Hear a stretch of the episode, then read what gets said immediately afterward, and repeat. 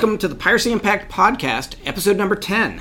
I'm Michael Goff. And I'm Jason Swan. So Jason, really interesting interview today. We're speaking with Rafael Amaral from Kasznar Leonardos in Brazil, just coming off the heels of speaking at our customer event in Paris. Another podcast recording that you did in Paris without me. What's up? Yeah, it was really good, really opportunistic. He had just got off the stage, ton of energy. I kind of forced him right into a conference room and said, hey, let's keep this thing going. Our listeners would appreciate this, not just our customers and prospects. So it was entertaining. Yeah, and he was definitely in the zone. Used a few acronyms. Pop quiz, Jason. Let's make sure that our audience here for the podcast understands these. He mentions SCG. What's SCG? Software Compliance Group. It's a partner of Revulytics. Do a lot of revenue recovery for us. Correct. Work hand in hand. So when you hear SCG, that's who he's talking about. One other one that was a little bit new to me, AP&C. Yep, anti-piracy and compliance. So, of course, Rafael's in a room with folks that are in the industry, across the globe, already have programs. So these things kind of flow a little freely. Our audience may be a little more broader for the podcast, so good to point that out. Yeah, and I thought I had been around for a while and would pick up on acronyms. That one went right over my head, but at 5'4", these things happen all the time.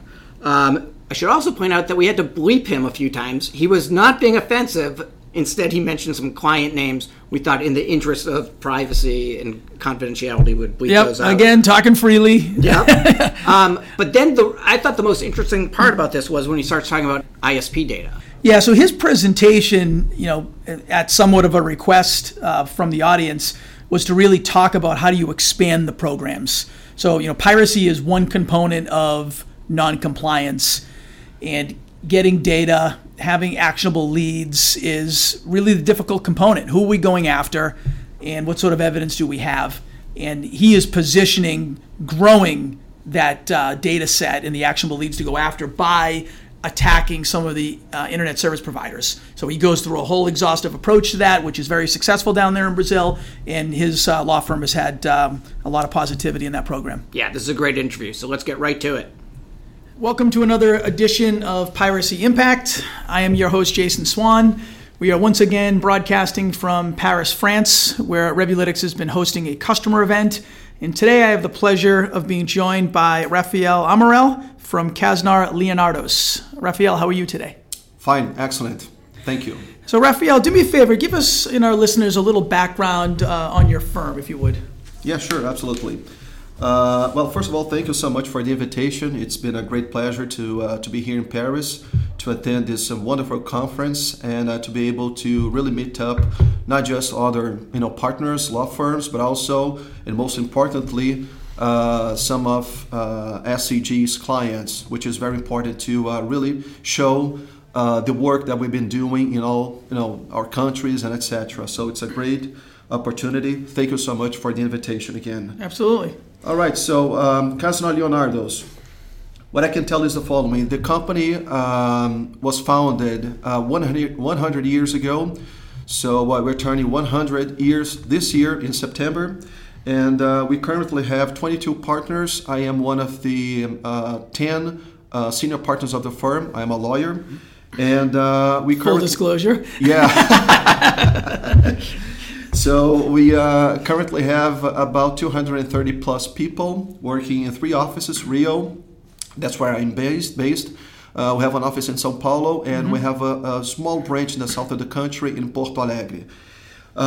We do pretty much all things related to intellectual property. That covers patent prosecution work, trademark prosecution work, designs, and of course litigation, and of course as well AP&C programs for different clients, not only in the software area, but also we cover music, libraries, catalogs.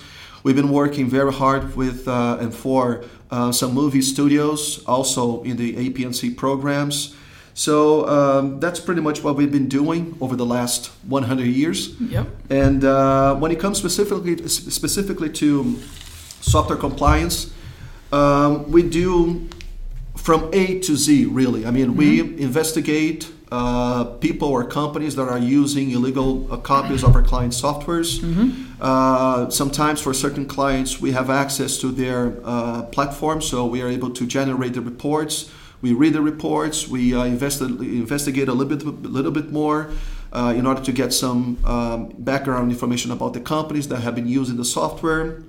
It's very important as well, before we initiate any kind of negotiation, we try to get a sense of how financially healthy is the company, so we get credit reports. Yep. And so on. So we do the investigation work, or we get from, for example, Revulytics and Software Compliance Group, we get reports from the companies.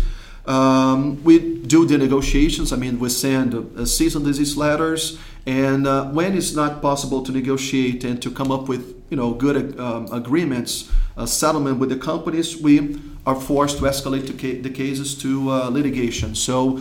We move the case from our AP&C group to the litigation group in order to prosecute either criminal or civil actions against local companies. So that's pretty much what we have been doing for software publishers in our country. And, I talk to a lot of different software vendors around the world, different law firms, and really anybody in the compliance space. And you consistently hear about the BRIC companies, or the BRIC countries, I should say, Brazil, Russia, India, China, and there seems to be, this, mythical representation of what's happening in these territories. But why don't you tell us a little bit about some of the positive results that are happening down in Brazil? Yeah, very good question. Brazil, as you probably know, everyone knows, it's a big country. Our population is really big. The size of the companies as well. We have companies spread out all over the places, and what we've been seeing over the past few years is that, especially when it comes to AP&C programs, and because we now have these tracking technologies that really allows us to really identify the companies and where they are located and things related to that, we've been seeing that the economy, although it's not booming as it used to be in the past, and as we wanted, of course, but still there are lots of piracy issues down there in Brazil. So a lot of the market is really big. The opportunities, are out there as well. So it's really up to the clients, the software publishers, to really engage companies such as Revulytics, in order to get a sense of how big is the problem locally, in each and every country, and decide which measure the companies would like to take, either, off-court negotiations or litigations. But my perspective is that it's really, Brazil is a big market, just as, I want to compare it to China, of course, but yet I would tell you that it is the biggest market in the region, in Latin America, for sure. We go through, the platforms, Revulytics platforms, and we see how big is the piracy issue in Argentina, in Uruguay, Portugal, in Mexico, and other countries. And if you go to Brazil, it's unbelievable, the number of hits that we get in Brazil. So it is a big market, and people, companies, software publishers really should pay a close attention to Brazil. What I can tell you something about the numbers, just to for the folks, for the listeners, to understand how big is the market. We started out our AP&C program back in 2016. We were acting for, and we're still acting for, which is one of the biggest clients we have in the firm. We started out the VPP program in 2016, and it was a pilot project. We only had 2 members in our department, AP&C program. And now, 2019, we are close to 22 people, not only working for but also for many clients coming from Revulytics and Software Compliance Group. So you can see that there are lots of opportunities out there. The number of hits are always increasing. And in my perspective, it will not, go down. Sure. So, yeah. Sure. No, I was just going to say, when you talk to technology companies, prospective prospects that want to embark on a AP&C program in Brazil, what do you tell them to be aware of? Yeah. So a couple of things I would like to say before, answer directly your question. I get a lot of questions from clients in the software area or in the patents, trademark area. They go to me and say, "Listen, Rafael, we want to litigate. We want to, enforce our rights in Brazil, but it's so it's so far away from us. I mean, it's a total, a different reality as opposed to, let's say, Europe or United States, Japan, and etc. How strong are my rights, IP rights in Brazil? What I can tell you, and this is the right answer, which I just gave after the presentation, during my presentation here in Paris, is that intellectual property rights in Brazil are fully enforceable.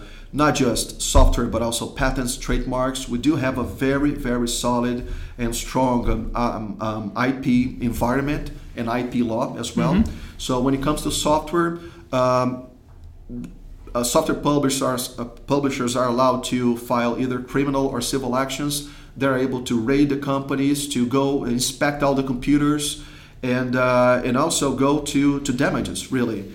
So one of the things that I would like to tell you, Jason, and also to listeners, is that Brazil is a very important market, and you should not be too much afraid of engaging, companies in Brazil or initiating AP&C programs, or even consider final litigation or fighting and final litigation in Brazil, because it's a good opportunity as well to raise the bar and try to come up with better and higher agreements. Because, when you litigate, it means that the situation is the worst. It's unresolvable at the moment. Exactly. But you've got some data and you've done some background checks. You know they're financially viable. Exactly. So it's a good target for many reasons. Exactly. And then if you decide that you want to use the court system because of the egregiousness of the theft, or you think the damages are worth it, or whatever the case may be, you've got a vehicle and a judicial system that will support it.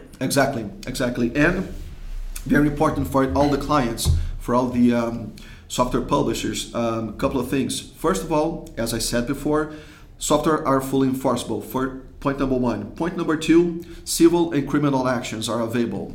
Third, and this is very important because I get this a lot from the clients, foreign entities are treated the same way as domestic companies. So there's no difference between treating one company because it is a foreign. Exactly. So there's no big difference between companies. And most importantly as well, injunctions, as opposed to what happens in the US. I just learned that in one of the presentations. Injunctions to raid companies are very, very common in Brazil and very, let's say, easily granted by judges in Brazil. So the only thing you have to prove when you file the complaint, what we call the preliminary action, because your intent is actually to raid the company. You're not suing the company for damages. You're just, securing evidence. So what you want is really for the judge to appoint a technical expert. This guy will show up one day at the company's premises, will knock on the door and say, listen, I have a decision from the judge and I will have to inspect all of your computers. So it happens all the time. I would say that in 100% of the dozens and dozens and dozens of litigations that we have in our firm, the injunctions were granted. And most importantly, the technology that we use, for example, Revulytics technology, where we get the MAC addresses and many information that lead us to the infringers, are proved to be very, very consistent, which means that when we raid a company, we go there with a notebook, with all the MACs, and we check the computers that the guy has.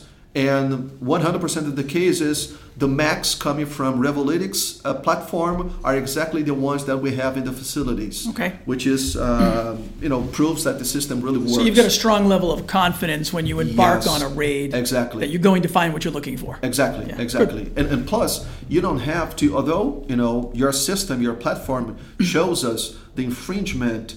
In order to file any kind of lawsuit in Brazil, this kind of lawsuit to raid companies, you don't have to be 100% sure. You can have merely a suspicion that the guy is infringing our company's rights. So the burden of proof is a little lower. Exactly. Okay. So that is enough for the judge to grant the injunction and allow you to raid the computers. Okay. And you've mentioned damages a couple times. What could a client expect from a damages point of view in Brazil? All right, this is a very good question because we get this a lot as well. I'm sure people love damages.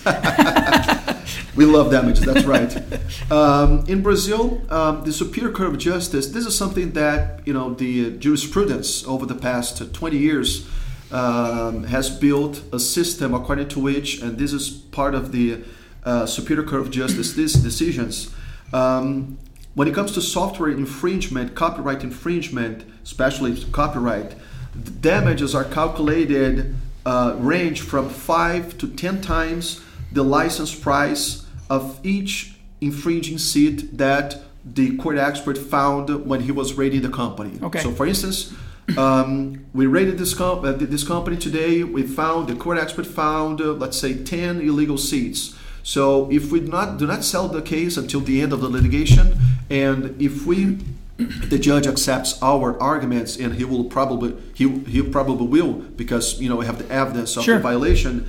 The company will have to pay 10 times, from 5 to 10 times, the number of seats that the court expert found. So it's a lot of money, and it's a good opportunity to really show to the infringer that, hey, you were caught. Yep. If you do not settle with us right now or within the next few, weeks, etc., the bill will be much stronger, much higher. That's really good to hear. I mean, those are strong penalties for a country that I think most people don't realize is willing to enforce at that level. Sure, exactly. Okay, just to pivot slightly here, because I did have the privilege of watching your presentation a short time ago. Talk to me a little bit about internet service providers, because you know, there's certainly lots of customers out there that have compliance programs. Mm-hmm. There's plenty of those that do not. But for those that are just looking to see what is the overall market opportunity, maybe once you get past some of the low-hanging fruit cases, what are these other avenues with ISPs that compliance programs can embark upon? Yes, thank you. This is a very good question. And what happens is the following. I mean, we started, and I'm pretty sure that most of the software publishers and also the partners, the law firms have been facing the very same kind of issue that we are facing right now in 2019 in Brazil. So we started, like I said previously, we started out this AP&C program back in 2016. So it was a blue ocean. Huge, whales and big fishes and so on, because no one for those specific clients had never tried to reach out to the companies, to negotiate and so on. So people were just using software. Oh, that's okay. Nothing's going to happen. I will not be sued. They had no idea you were coming. Exactly. Exactly. So I've never been bothered. So I'm going to continue to use the software. Why would I have to change that? Okay, that's the situation. So after 1, 2, or 3 years, after phishing, and getting some very, very big fishes, whales, and sharks, and etc. Now, in 2000, after almost 4 years, the situation, the ocean is completely different from what it was initially. Mm-hmm. So, what we are seeing is that, and this is a sense that we get from Revulytics, from the software publishers as well. There's a lot of information that, unfortunately, we still, for technical reasons, I believe, we aren't able to really link to the companies, to the individuals that have been using illegal copies of the softwares. It's like an iceberg. That was the picture that I mentioned, that I showed in my presentation. So you have the top above the, the seawater. And that's where we are. This is the information that we get from the platforms, right? Yeah, the really good leads are above the water. Exactly. Underneath the water is lots of interesting data at massive volumes that, for whatever reason, isn't quite ready to pursue. Yet. Yeah, exactly. Yeah. Exactly. So for these huge set of data, which unfortunately until this point we are unable to link to companies and to individuals. The strategy that we built in Brazil, in my law firm, was to engage, to contact ISPs, internet service providers. And how is that? And most of the jurisdictions nowadays have internet laws. That's what we have in Brazil as well. This is a law that was passed in 2015 called the Brazilian Internet Law, which states that internet service providers have the obligation to keep use logs for up to 12 months. Okay, if they do not keep these logs for 12 months, they will be in serious trouble. Mm-hmm. Okay, and the ISPs, the internet service providers, have to keep these logs, you know, under secret, and can only disclose this information upon a court order. So what we did was, well, now my clients have a lot of information coming from Revulytics. We're sending the letters, we're negotiating. Okay, that's fine. But what about the other set of information? Huge, you know, tons of information that we are unable to get to the point, to the targets. So what we did was, it was a pilot, you know, lawsuit, a pilot project for... We filed the case before the Brazilian state courts against a local and very tiny internet service provider, because at this point in time we didn't want to get into a big litigation against a huge, you know, ISP. You want to test the model. Exactly. Yeah. Let's test the model. So we filed this complaint against the company. It's a company called Desktop. We got the injunction. The judge ordered Desktop, the not the infringer, but the you know, the ISP, to disclose the information, and that's what we did. That's what they did. So they presented, I believe that within 15 days or something like that, they presented hundreds and hundreds and hundreds of information, and information, very good quality information. I'm talking about the name of the company that used the software, the individuals, I mean the accounts, you know, with the email address, sometimes even the phone number, and many other information about the geolocalization, you know, of the company and so on. So with all this set of new information, very valuable information, we were able to generate many, many more leads, which means that we were able to also close other deals as well. Yep, so more cases, more volume, more data that was all just hidden behind this ISP for whatever reason. Exactly. Yeah. And my this is something that I mentioned in my presentation, in the final minutes of my presentation, is really to for the publishers, for the software publishers, to consider, at least in Brazil, this opportunity, this avenue, because we not only have this very good case law precedent for a software company, and many more will come, I'm definitely sure. But if these companies are really considering to initiate, launch in Brazil, AP&C programs, let's not just follow, you know, the regular avenue, which is, you know, to send the cease and desist letters, sometimes even consider the litigation, you know, lawsuit for damages and so on. But also, if you guys want to increase the number of leads, let's also think about other alternatives, and this is a good one in Brazil. Very strategic. It is. Yeah, I mean, this sounds like there's really good things happening in Brazil. I mean, the economy is certainly not the strongest in the world, but it's strong enough. And with some research and development and understanding who the infringers are, you can start to embark on a journey that has some of the traditional methods, which you've stated, of cease and desist and amicable engagements and turnover. But if you want to be more strategic and look at the territory and look at the judicial system, there's a lot of support there for these software vendors to make a lot of money. Absolutely. And really just recover the revenue that's just being lost and has been lost for many, many years now. Exactly. And it shouldn't be. Exactly. Yeah. Exactly. So thank you so much for joining today. I think this has been great. It was a pleasure to see you in Paris and have you present to a lot of our clients and prospects here. If you want more information on his firm, look him up on LinkedIn. Look him up on his website. His name is Rafael Amaral. He works for Kasznar Leonardos. Thank you for joining Piracy Impact. All right. Thank you so much. Okay. Take care. All right. Bye-bye. This has been episode number 10 of the Piracy Impact podcast from Revulytics with your hosts, Jason Swan, and me, Michael Goff. Special thanks to Rafael Amaral from Brazilian IP law firm Kasznar Leonardos for joining us. And thank you for listening. We appreciate you subscribing to and rating this podcast wherever you listen.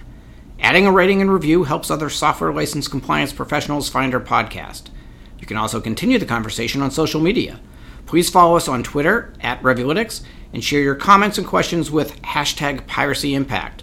You can also learn more about Revulytics and how we've supported customers' compliance programs generate more than $2.4 billion in new license revenue since 2010 at www.revulytics.com.